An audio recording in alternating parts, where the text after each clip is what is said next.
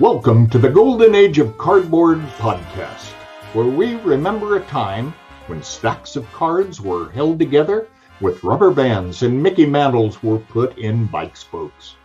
We hope you will enjoy and reminisce as you come along with us as we tell stories about the baseball cards from the golden age of baseball. We will examine the state of the vintage baseball card market and talk to some of the greatest collectors in the hobby.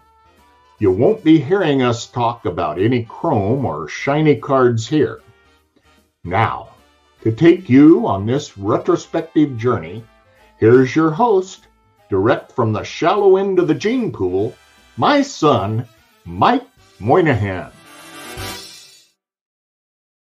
Yo and hello, everybody. Mike here. Welcome to another episode of the Golden Age of Cardboard podcast.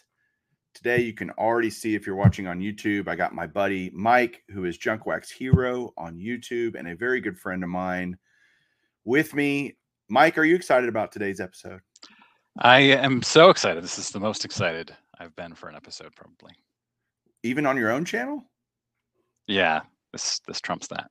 Yeah. I have actually done an episode about this very topic before. Well, for those of you that didn't read and just hit play on your podcast and didn't even care what the episode was about, we get to interview Dick Perez today. And he is someone who's been very influential in my collecting style over the years. I'll tell that story in a second. But, Mike, why don't you, what does Dick Perez mean to you and your collecting? Yeah, when I was a kid, I was a collector from 1986 to 94, roughly. And my favorite cards were the Donruss Diamond Kings cards. They are beautifully painted, designed.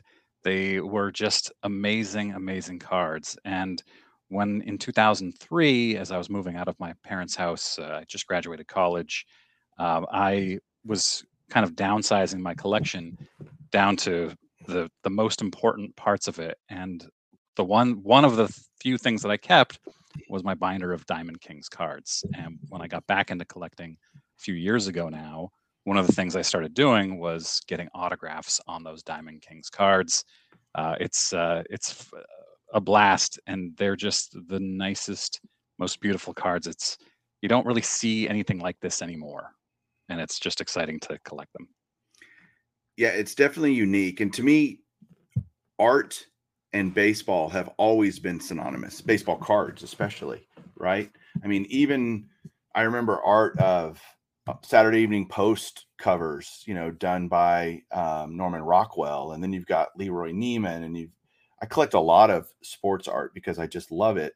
Uh, Ron Lewis, uh, even in Upper Deck, you know, they had uh, Vernon Wells Senior paint a lot of their stuff, and so there's a lot of great sports artists out there. But the reason Dick Perez is so special to me is because I, again, I started collecting in 81. Well, the first Diamond Kings were 82, right? And so that was just, and my parents bought me mostly Donruss, ironically. And so I always had the Diamond Kings. I always looked forward to every year who was going to be the Texas Rangers representative in the Diamond Kings, who was going to be the guy that that they chose to be the Diamond King. That was always something I look forward to as a kid and couldn't wait to open packs and figure out that mystery. And then it became as I got older and I started collecting Hall of Famers and making that a primary focus, it was the Hall of Fame postcards, the celebration set, the uh, great moments, you know. And so I went, oh my gosh, I love everything this guy has ever done. I'm gonna just start getting everything that I can get signed by a Hall of Famer, and I have I have what's called the Dick Perez Master Checklist of everything I'm trying to get. It's hundreds and hundreds of items that Dick Perez has painted that have uh, appeared on a baseball card, essentially, or a, or a postcard. And I'm trying to get them all signed, and so it's a daunting task, and yet a wonderful project that I enjoy doing. I've even done the Hall of Fame Heroes set. That was a huge set for me as a kid that, that came out in 1983. And I have all of those signed by all the Hall of Famers that were alive when that set, set came out. So it again, it's just literally permeated my entire collecting life, my entire 43 years in this hobby. And it's just, it, it means a lot. So the fact that we get to talk to him today, and we're going to get to talk to Mark Evans, who there's a documentary coming out about Dick Perez's life and career. And so we're going to kind of get into that. Are you ready for that? Ready. Let's do it. You have your questions ready? Okay. Let's bring on uh, Mark and Dick Perez. Welcome, guys, to the show. Thank you so much for being here. Thanks for having us. You're As very... I told my mom. That's right. Tell your mom. Thanks for having me. Uh. Mark, I think I want to start with you because I want to talk about this documentary that you have coming out because it's. Uh, I've seen the trailer. Uh, it, I can't wait to watch it. You know, obviously, it's something near and dear to me. But maybe if there, if people out there aren't, uh, maybe they know just secondhand about Diamond Kings and about Dick Perez's career doing sports art. Why should somebody want to watch this documentary? Yeah, um, you know, I, I, would hope obviously that that collectors and fans of Dick Perez, you know, they're, they're going to want to watch it. But I'm always when I do uh, a documentary that's biographical in nature, I'm definitely looking to make it uh, accessible to a larger audience beyond just kind of you know the people that you would think about. And I think in, in Dick's case, in the, sto- in the story of this film, it's his the, the inspirational life story uh, of coming to America you know, by himself on an airplane from Puerto Rico as a six year old and not knowing any English and, and landing in New York and learning about the country and the language through baseball. And, um, and, and ultimately, you know, having the, the life and the career that he's had. Um, and that's what's insp- that's what inspired me to tell the story because the, the, way that it all happened, you know, I collected as a kid, loved the Diamond Kings, um, got away from it for a while, and then my son, who's 12 now, a couple years ago, he started really getting into baseball and, and I guess it was last year really started getting into collecting himself and he wanted to see my old collection. So we're going through it and he's asking about the Diamond Kings. And so at first it just started off curiosity is what, what is the story of the, the, you know, Dick Perez that painted these cards? And, you know, I, I didn't know it. And, um, and when I, when I did some research and, and found out about his life story and found out about the, you know, the fact that it wasn't just Diamond Kings that, that this painter did. It was, it's painted the whole history of baseball. Um, that's where I, you know, I didn't go into this thinking, oh, this, this is uh, a film I want to make. It was doing that research and realizing, wow, this could be a great film. I should reach out and see if he's interested. And fortunately he was. How did that first conversation go when you reach out to him? What did that go? like? Yeah i think it was just you know i found an email for him. I just sent an email address. Um, at the time i uh, my, my most recent film clay dream had just come out um, and it was you know it was getting good reviews and everything so i made sure to link up to all those reviews so he could see who i was. And uh, and it was just a short email to say you know i, I, I think your story is great. Love to chat about doing something. Um, would you be up for a call and he replied you know the next day or something like that and said yeah let's talk and uh, and that first call, it was you know just getting to know each other, but we probably talked for an hour or two and had a really good time. And uh, and I think I just proposed, hey, you know, I'm going to be in New York. I live in Washington State, but I was going to be in New York uh, for that same film.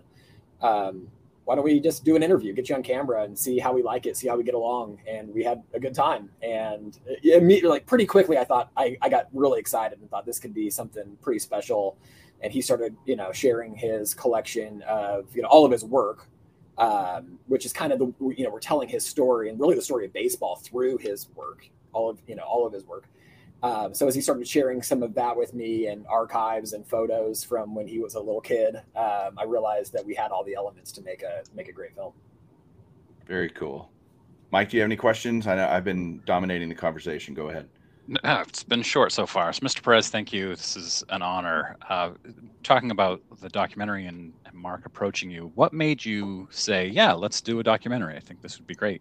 I'm glad that you did, by the way.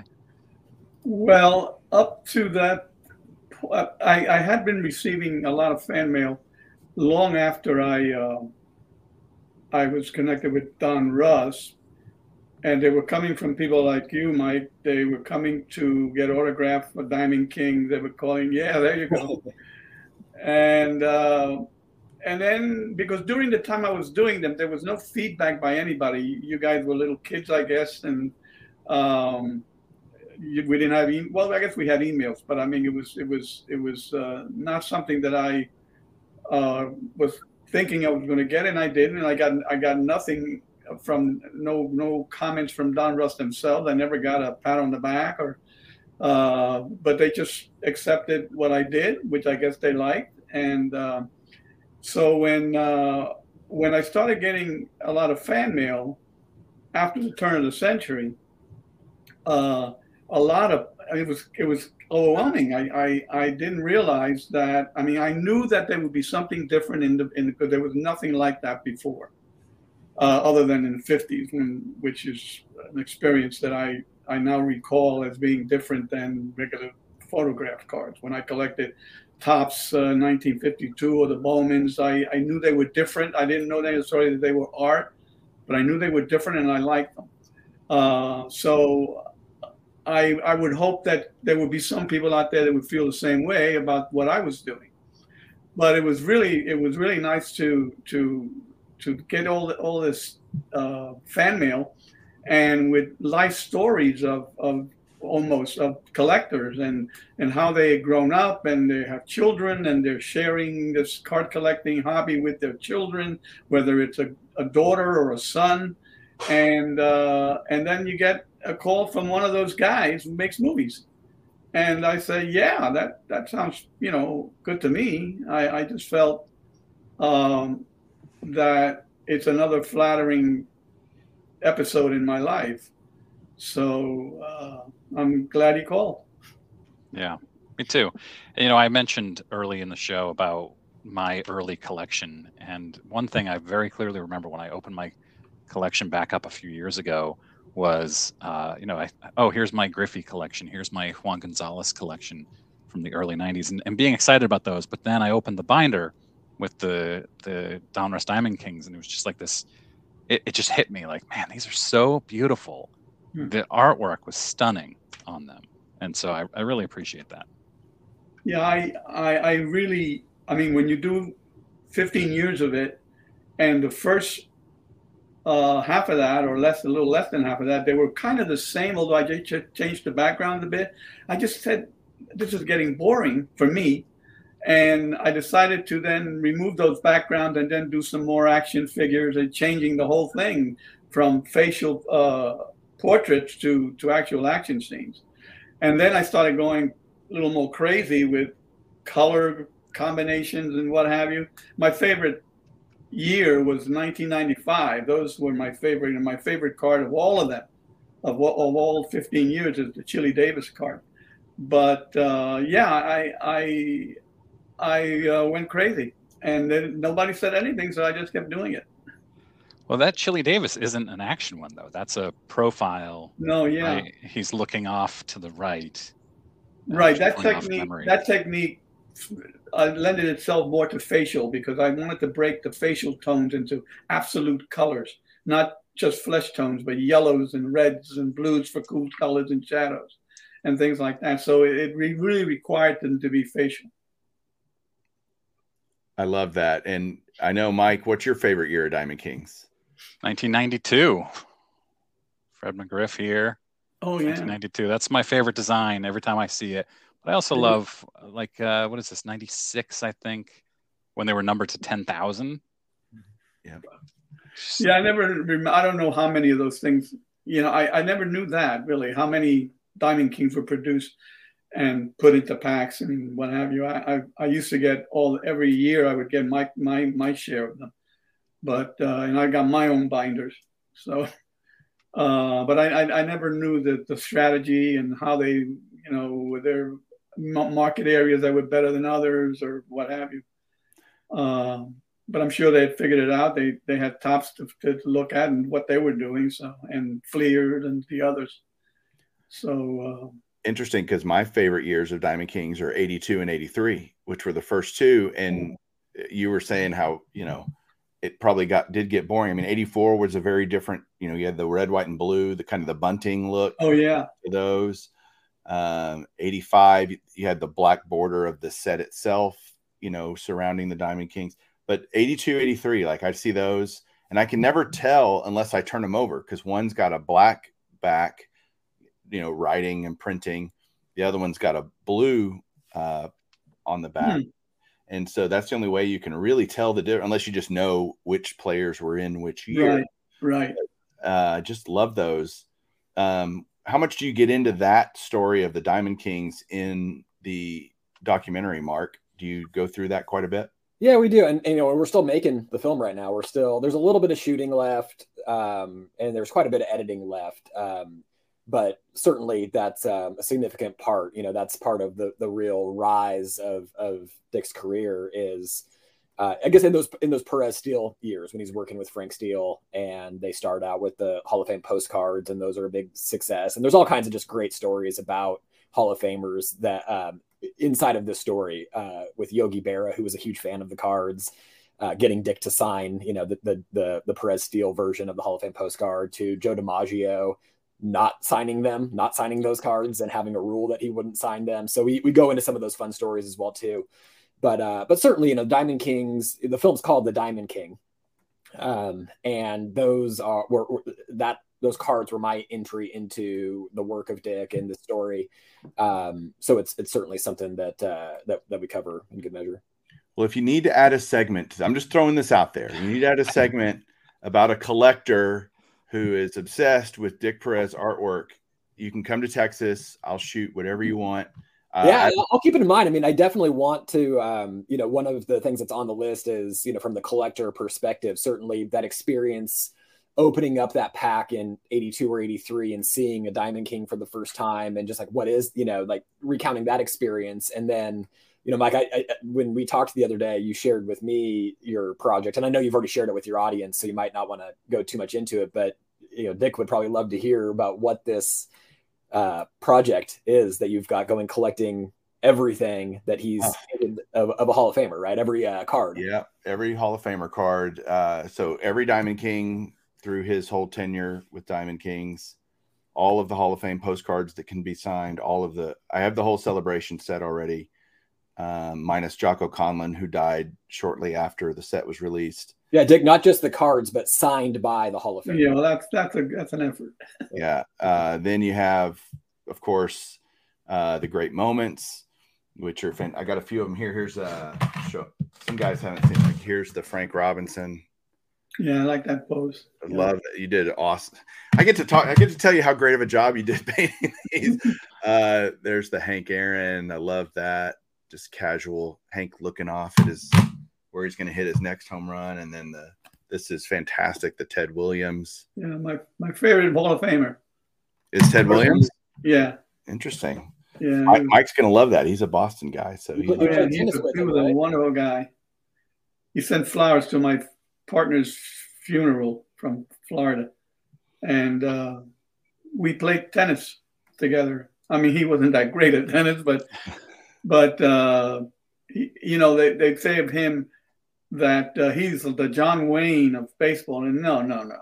John Wayne is the Ted Williams of film because he he had that he really had that um I'm Ted Williams, but he, he was a swagger. nice man. He, he really had a was. swagger about him, didn't he? Yeah.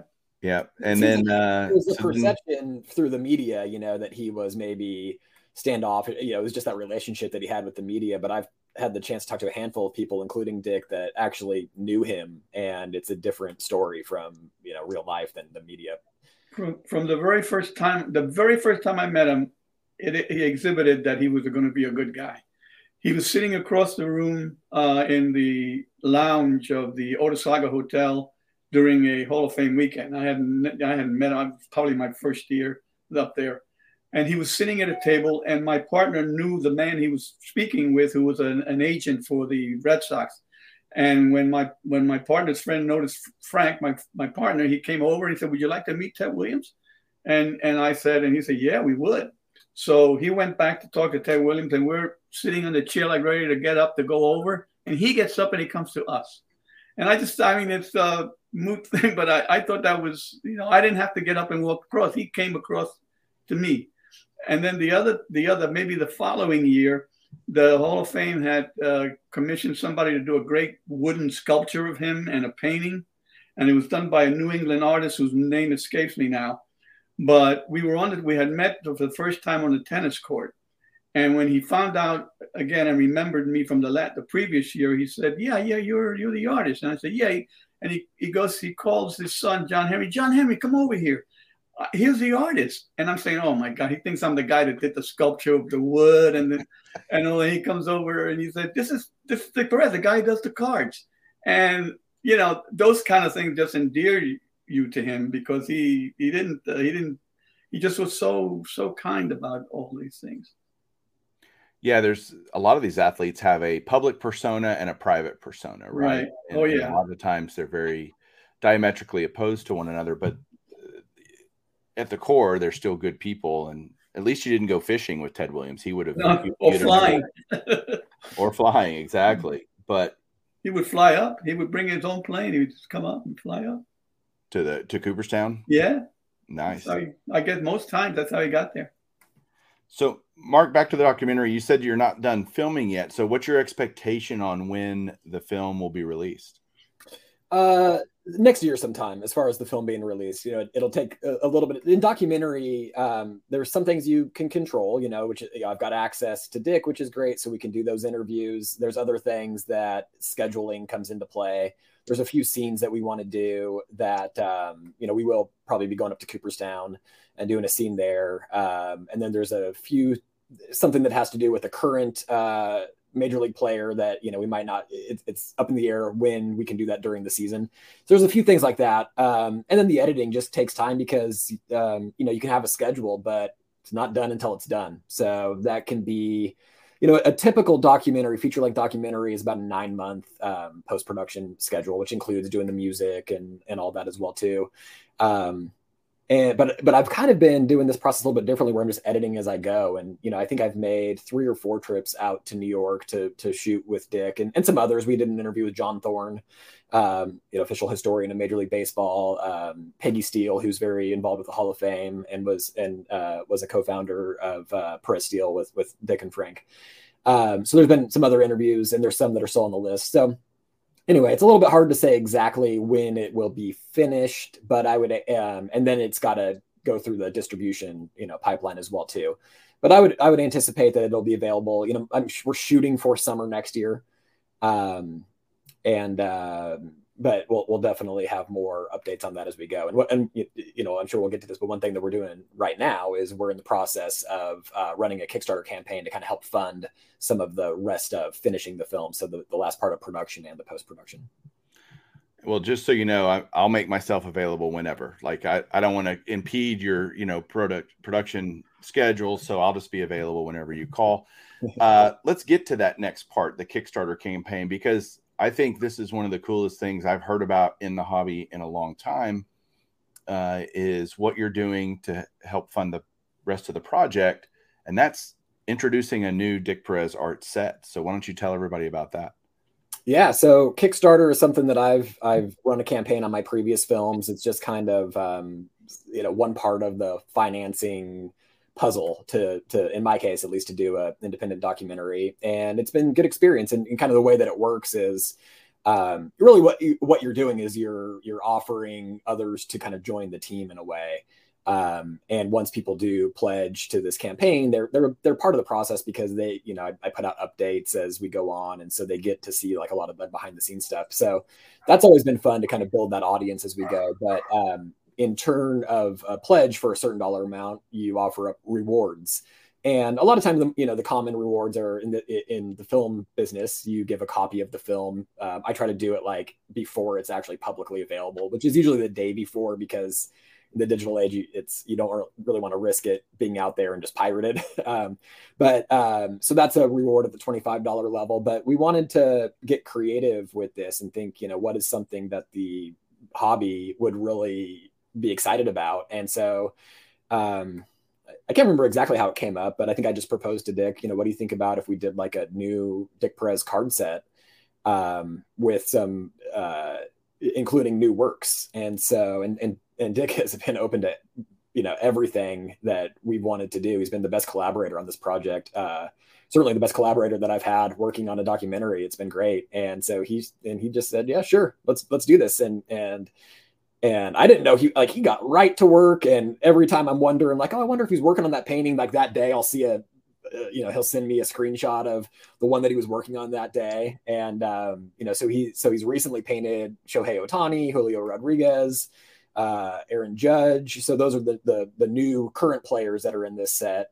But also goes back to Babe Ruth and and players that um, Dick has always admired, like Roberto Clemente, Mickey Mantle, uh, Ted Williams is in the set as well too. So um, yeah, it's a brand brand new set, limited to 499 sets, and you can only get it through the movie. Well, count me as one of the first people that's going to be participating in that. Now you've got to get those and get them signed, right? So, dang it! Some of it, yeah, you're going to have a spooky time with some of them. I can get Ted Williams to sign through his cryogenic. Yes. To, yeah, right. You have to wait a while. and, um, but that is so awesome. Uh, definitely, guys, there will be a link both in the show notes of the uh, podcast and in the YouTube description to go to the Kickstarter campaign because that'll be starting uh, May 1st. Uh, so by the time this video is released, that'll have already started, right, Mark? Is that correct?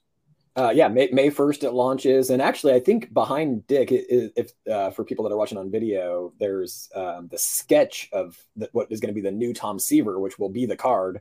You can see part of Dick's process. He already kind of sketched that out, and we'll be we'll be painting that into a into a new Tom Seaver card. Yeah, I was going to ask about trouble that. with likeness. I feel like I got to fix that. got to get the likeness right still. Yeah, he's not not the Tom Seaver I know, but uh, you know I I've done that a lot, so you'll get there. Fixed. You Go also ahead, have Mike. the judge there behind you too, right? Yeah, that was the um, that was the beginning of. Well, I'll finish it eventually, but that was going to be the judge painting that we were hoping to maybe present to him, and um, when that was before the end of last uh, season. So when he hit his uh, 62nd, that was automatically going to be the painting, because uh, you know you if you look close enough, they'll have some some photograph of something that would capture the moment. And we had a great photograph which of a pose that I've always liked, where you see the umpire behind the catcher, behind the hitter, the ball and the bat, and uh, it's it's that that will be you know so I just stopped doing that one and I'll, I'll eventually finish it. But but it, it's it's the 62nd home run that he that he hit last year and uh, I'm hoping to to give it to him. So I'll tell you all a quick story. I was in I live in Texas and I'm a Rangers fan so I went to the game there was a double header that day and I went to the first game of the double header Judge is sitting on 61 home runs and nope. And I said, oh, I'm not going to go to the second game. There's no point. So I leave. It's a day night doubleheader. So everybody leaves and then they let everybody else back in for the night game. First inning, he hits the home run of game two. And I'm just like, yep, that's that's about right. That feels about right that that would have happened that way. Uh, so that's so cool that you're adding incorporating new player, you know, current players along with greats of the game in this set. I think that'll make it a lot more attractive to a broader base of collectors uh, that you'll be able to, to do that. How'd you work with licensing? Because you know you've got Fanatics basically owning everything, uh, and Topps having an exclusive MLB license. How were you able to include logos and stuff like that? I've got. That's one of the, re- the, reasons that we're offering it. You know, through this Kickstarter campaign, we can, um, and, and, we have had those discussions to make sure that they're aware of it and everything. But that's you know, we're not, we're not, we're not putting these in Walmart so right. uh, available you know for a pledge through the campaign. And what i was going to say too is the the set is called diamond immortals and that's playing off of two major releases in dick's career which would be the diamond kings of course and then his book the immortals which is um, j- just an incredible book. It's a it's a coffee table book. Any baseball fan should own this book the immortals. And then there's a supplement like an update called the new immortals uh, which were the new Hall of Famers that were inducted after the, the first one. Um, so so that's why it's called the Diamond Immortals. Uh, but we didn't feel like the current players, you know, we can't call them immortals, right? So those three cards of uh, Aaron Judge, Shohei Ohtani, and Julio Rodriguez have uh, Diamond Destiny on the top. Love it.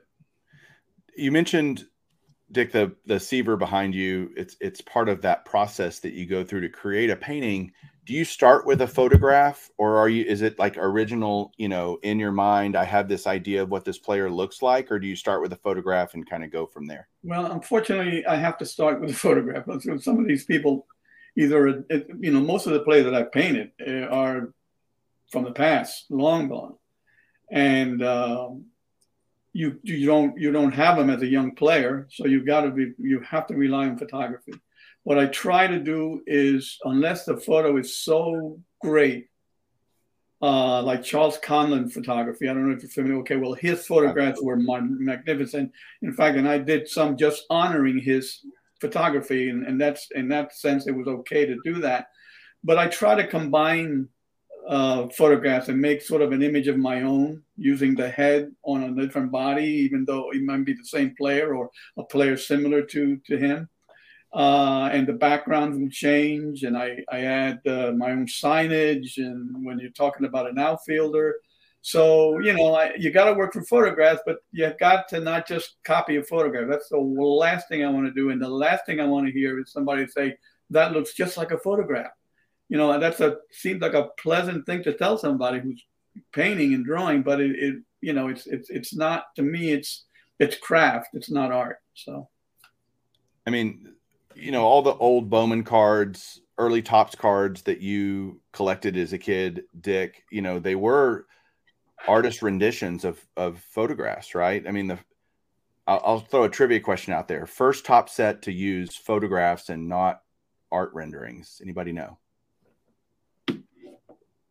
1957. Oh, photograph, not art rendering? 1957 was actual photographs versus. Really? Yep. Prior to that, Topps had used, other than 51, which doesn't really count, but 52 through 56 Topps were all artist renderings, um, with 53 Topps being very infamous for how beautiful the artwork is. Um, but Topps didn't use that until 57. Bowman, their first photograph set was 53 uh, Bowman color and then Bowman black and white. Mm-hmm. So uh, I, I, think, it, I mean, obviously you have to use something as inspiration to paint your paintings. So that totally makes sense to me. I was just curious about your process of doing that. And so you first sketch something out, like kind of a rough draft, basically, to get an yeah. idea of perspective and ratios of where you want stuff in the within the frame of the painting. Yes. Now, my favorite way of painting would be just to put the canvas and then just get the subject and just do draw with painting with paint. Okay. But the that you can you, that that might not be the most foolproof way of making a likeness.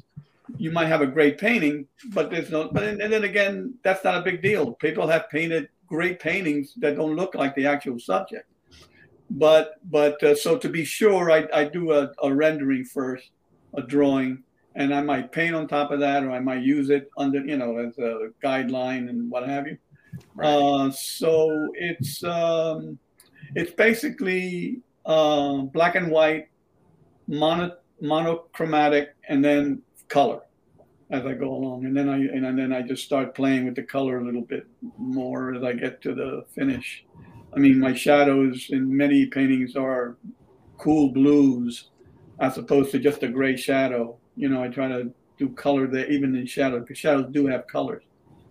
So, um, yeah, I mean, that's that's that's that's my start. That's my uh, you for, to get to, to, to make sure that I get to the end that I want to get to. You can even see, kind of have it pre-done.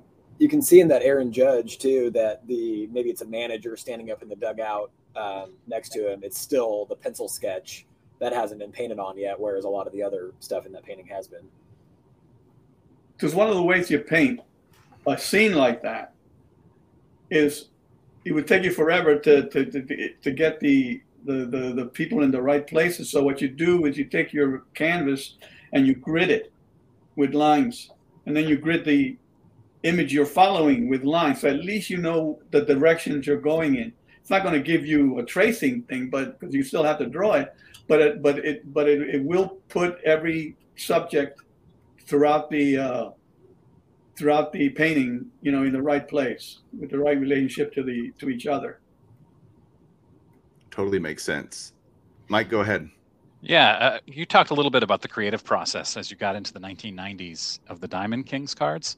You talked about how you just kind of got bold with designs, and I'm curious, how do you go from this design here, which is is clean and and kind of it, it was unique at the time, but then immediately after that, it's this really cool, bold, colorful design.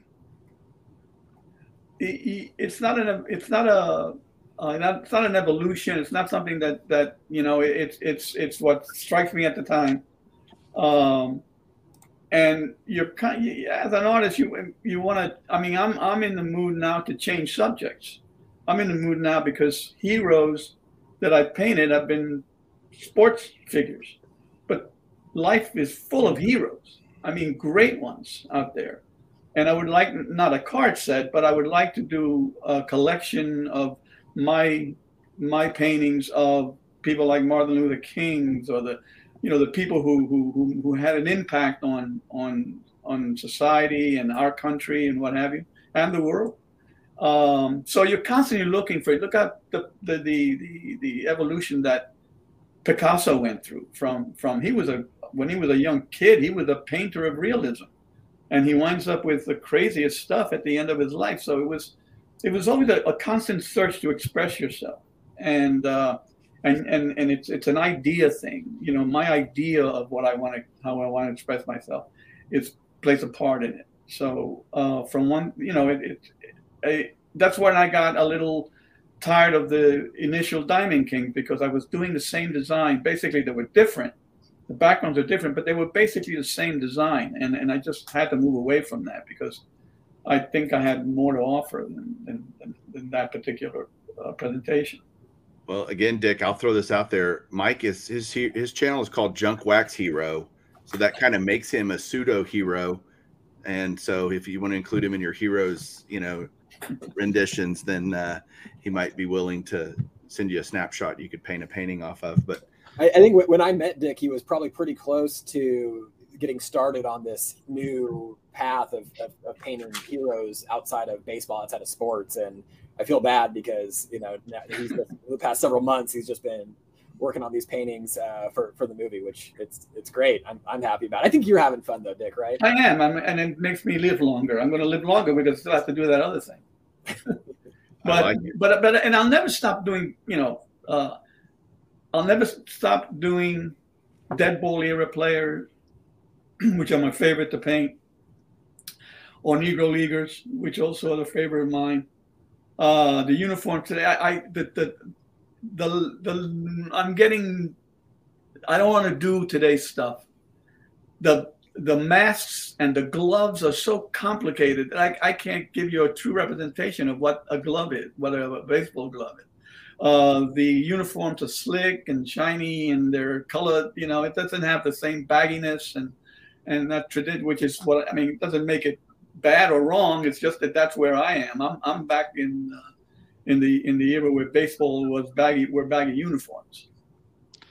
That's fascinating. I would have never thought of that about modern baseball compared to old time yeah. baseball, but you're right. Totally yeah, right. The, the science is there's so much science in in baseball equipment that, that uh, um, you know, I, I, I like the I like I like a painting with with a not with a, a batter with the, his glove in the back pocket. I mean, you know, I've got a few paintings like that. Hmm. Where, where, where they that's where they kept their glove a lot of time. Or sometimes they just drop it on the field, and the next the guy from the other team would pick it up and play with it. So you've talked you've talked before about how prolific you were in the 80s and 90s with these, and you were able to just paint them in in four hours or so. Do you still find it? That it's that that fast still today. Yeah, except for the paintings like the Aaron Judge back there, portraiture and poses, and I don't like doing poses too much. But uh, yeah, they're they're you, you just you, you kind of get good at it. You know, you just you just know what your next step is going to be. It's pre, you you have your own predictable process of, of getting to a, to an end point. I never know exactly what it's going to end looking up looking like, like but uh, I know it's going to be right because I've had I've done it all the time. So you know, I never go into a painting sure of myself, even though I am. But I, you know, I still have that that hesitancy of of of is it going to turn out the way I want this to turn out? Sometimes it doesn't, but it turns out better, or sometimes it doesn't, but it turns out okay. So uh, you know, I'll just keep bopping along. I want to get back real quick to the Kickstarter campaign because, uh, first of all, Dick, I am so thrilled that you're making another set, um, that you're contributing to another set, and I'm so excited to see how it all turns out, what the checklist looks like. I'm actually excited to see how many players are still alive that I can get signed, like Mark said earlier. Like, oh my gosh, another added. Collectors are always looking for what's next because you get to a point with any project and you're like, okay, I'm kind of to the real tough ones now. So what can I do next that has some low hanging fruit that makes it easier as a collector to get some W's on the board, you know, in, in terms of making progress in a collection. But Mark, how long will this campaign go on? If it if it starts May first, is it you're reaching till you sell out of the sets? You know, no, no, be- yeah, it, it's time. So um, it's it's going to be I think it's 32 days. Usually you, you might do a campaign that's about 30 days, but I think the 30th day was a Wednesday, so I felt I think you know let's just go ahead and take it through that Friday. Um, so it's about a 32 day campaign. Um, and, and, the way that Kickstarter works is if you don't, you, you have a monetary goal. Um, in our case, it's thirty thousand dollars, and if you don't raise that, you actually all the pledges go back to the the donor, and and you know the campaign's over and it's unsuccessful. Um, so you you only you know get the funding if you hit your goal. So our goal is thirty thousand um, dollars, and if we do have sets left over um, those will continue to be available through the movie. So once the movie's out and there's film festivals that we'll be going to and things like that, if there are remaining sets, uh, they'll be distributed that way. So we're not going to be, you know, putting them online necessarily or anything like that. Um, hopefully we can sell out during during the uh, campaign. That would be great because that would mean we'll we'll exceed our our, our goal. Well, what will happen though is somebody will copy them and sell them. I mean, I, I, I have so much product out there that I didn't do uh, they take they take my art and they they they have continued the the Perez Steele Hall of Fame art postcards. I, have done that. I take them and I print them and I get them signed.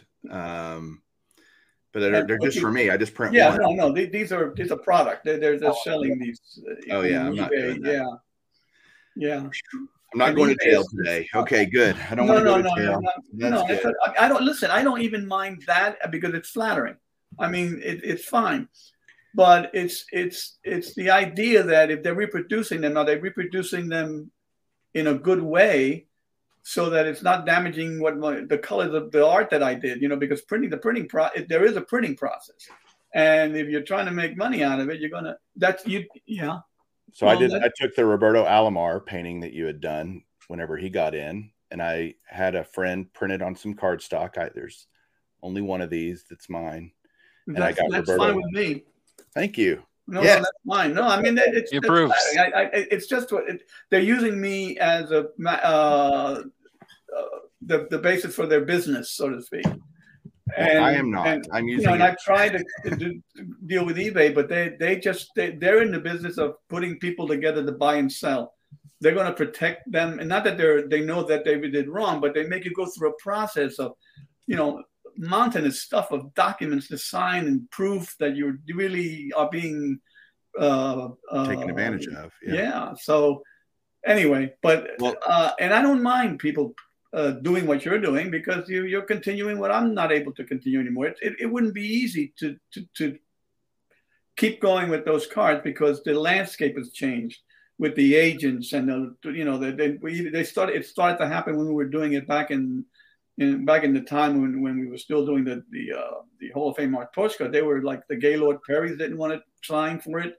Yeah, we finally got them to do that, but uh, it was it was tough. And and well, the celebration. Sorry to interrupt you. The the celebration set didn't include Mays and Brock because you had that same problem. That's right. Exactly. They, they were living at the at the time. Mm-hmm. I will tell you that I do have a hard time. My my guy who actually prints this, the painting is a different ratio than the card and so it make it kind of elongates the painting. So hmm. if you could just send me one that no, I'm just kidding. send you a painting or a card? no, send me send me one that I can make. No, I'm just I'm totally kidding. I I'm happy just to have to continue your art. And I I do mean it as the most. Uh, I don't know how to say this. Like I do this to honor what you've given us as as a hobby I'm not. Well, the whole point is is for you to enjoy them, and you know, and and for, and, and I mean that from the standpoint of I know the mindset of collectors and fans and heroes and all that. I mean, I and I I because I, I, was that kind, you know, I'm not, I'm that way.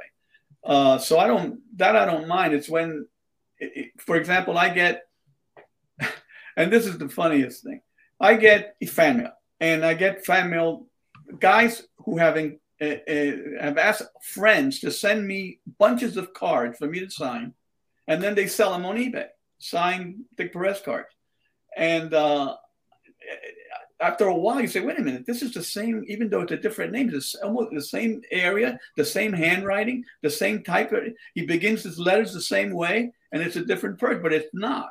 So I just stopped signing them all together. You know, those uh, those kinds signing them together because uh, they just it's I don't know. I just think it's wrong. Well, I have to like so here's like a Bobby Cox that I still need to get signed. And finding that font, by the way, was very difficult to find the font that y'all used for. Let, let me see if you got it. There's Griffey.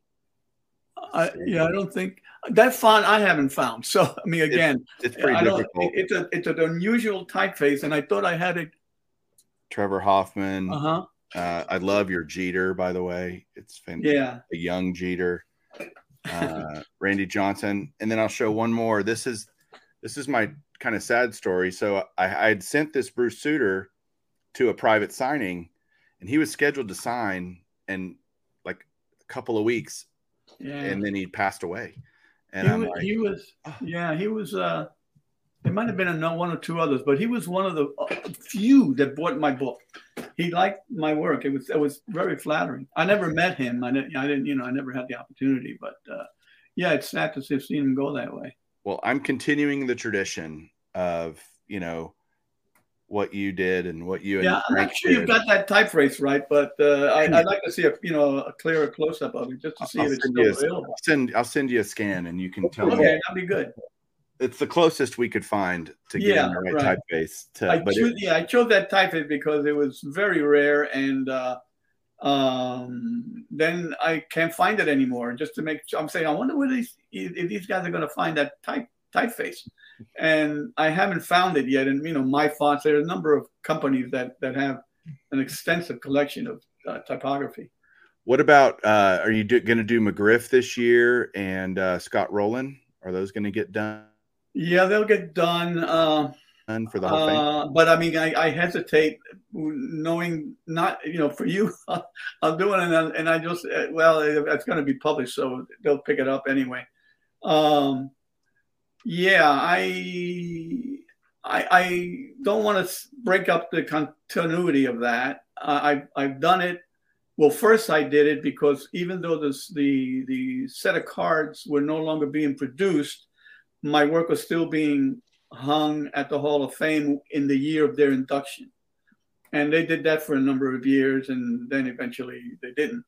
Uh, but um, but I, I always felt I don't know why I just felt compelled to keep doing it. Uh, I don't know, maybe it's just nostalgia or what have you. Um, and I and I also have another thing about Scott Rolen in that I have this collection of paintings at at the ballpark of uh, uh, the Phillies, uh, and uh, Veterans Park. Yeah, every time they have a Hall of Fame art club. I mean, uh, art uh, Cooper's, Cooperstown Gallery they call it and uh, I've done the last guy I did was uh, Halladay Halladay, and I think, but I haven't gotten their their uh, request yet to, to to do a Scott Rolen. I'm going to have to reach out to them and see if they do want me to do it because I think they're going to be doing something with him sometime on the stadium to honor him, and this would be the you know the the, the right thing to be doing to, to present to them. Uh, so, but you know, so they still live in my you know, in my in my world, and uh, I still think of painting them. Um, and I liked Scott Rolen. He was a good person. I don't didn't know him that well, but he, he was he was very cooperative. So uh, I'll, I'll have to see. I'll have to see. Mike, what else you got for Mr. Perez or Mr. Yeah, my my last question, Mr. Perez, was: um, Have you ever seen somebody replicate your work in painting and have it look accurate, have it look uh, as good as yours or close to it? Hmm, good question. Um, uh, no, I might have tried to, you know, to to to follow somebody like there was a a, a, a sports artist named Merv Corning. He was used a lot by NFL properties, and he was a watercolorist, and he did great work. There, there were a number of. I have my own favorite batch of illustrators. Um, and that's basically, by the way, what I call myself. I call myself an illustrator more than you know an artist painter because I'm doing something that is illustrating a certain event, a certain person, a certain time, um, and but I've never, I've never, I haven't seen. Uh, you know, I mean, they haven't explored it as much as I have. It's you know, exploited and gone to the to the. I mean, from that first Diamond King to the 1995 Diamond King, the, the differences are being, you know, I think most artists tend to find their place and they stay there, and they you know they just do it in the same art style because they, it's it's it's com, uh, confidence that they're going to achieve what they you know they're, they're, they're attempting to do yeah, it, you know, it's interesting. I, have had people describe Dick's work to me everywhere from oh, he's a realist painter to he's an impressionist painter. You know, so he, you can't really define his work because it has changed so much over the years. Yeah, and, and the one thing that I I started doing watercolors. Watercolors was really the thing to go because they, these paintings had to be dry to go to the printer because a lot of the paintings that we're doing was going to be reproduced in a yearbook or what have you. So we had an art show in New York, and we, we, meaning Frank Steele and Peggy Steele and I, you know, got into a, a nice uh, art gallery, and um, there was a fellow named Barry Halper, who I'm, maybe you've heard of him, okay? Yes. He, he he and I became, you know, friends, and but I hadn't met him yet, and um, we we said Barry. I was told Barry was going to be here there, and he's a real. I mean, he's a Yankee guy all the way. So I did a lot of Yankee paintings and he bought them all. So, but he took me aside and he knew that these were watercolors. And he said, Have you ever painted in oil? And I said, Not yet.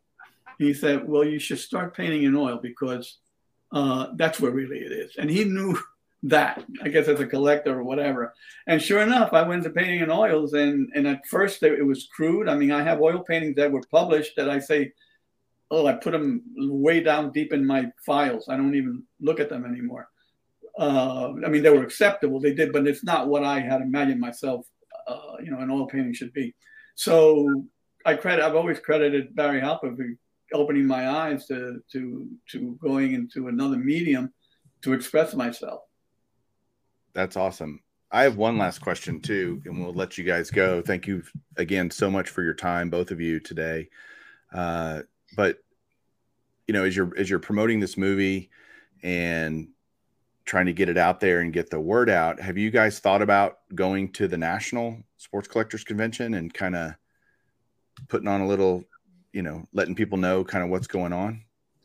Where, where is it always in the same place or does it change every year? It changes every year. It rotates between a few cities. This year it's in Chicago in July. Next year it'll be Cleveland uh, and then the year after it'll be Chicago. So every other year it's Chicago, uh, but next July it'll be Cleveland.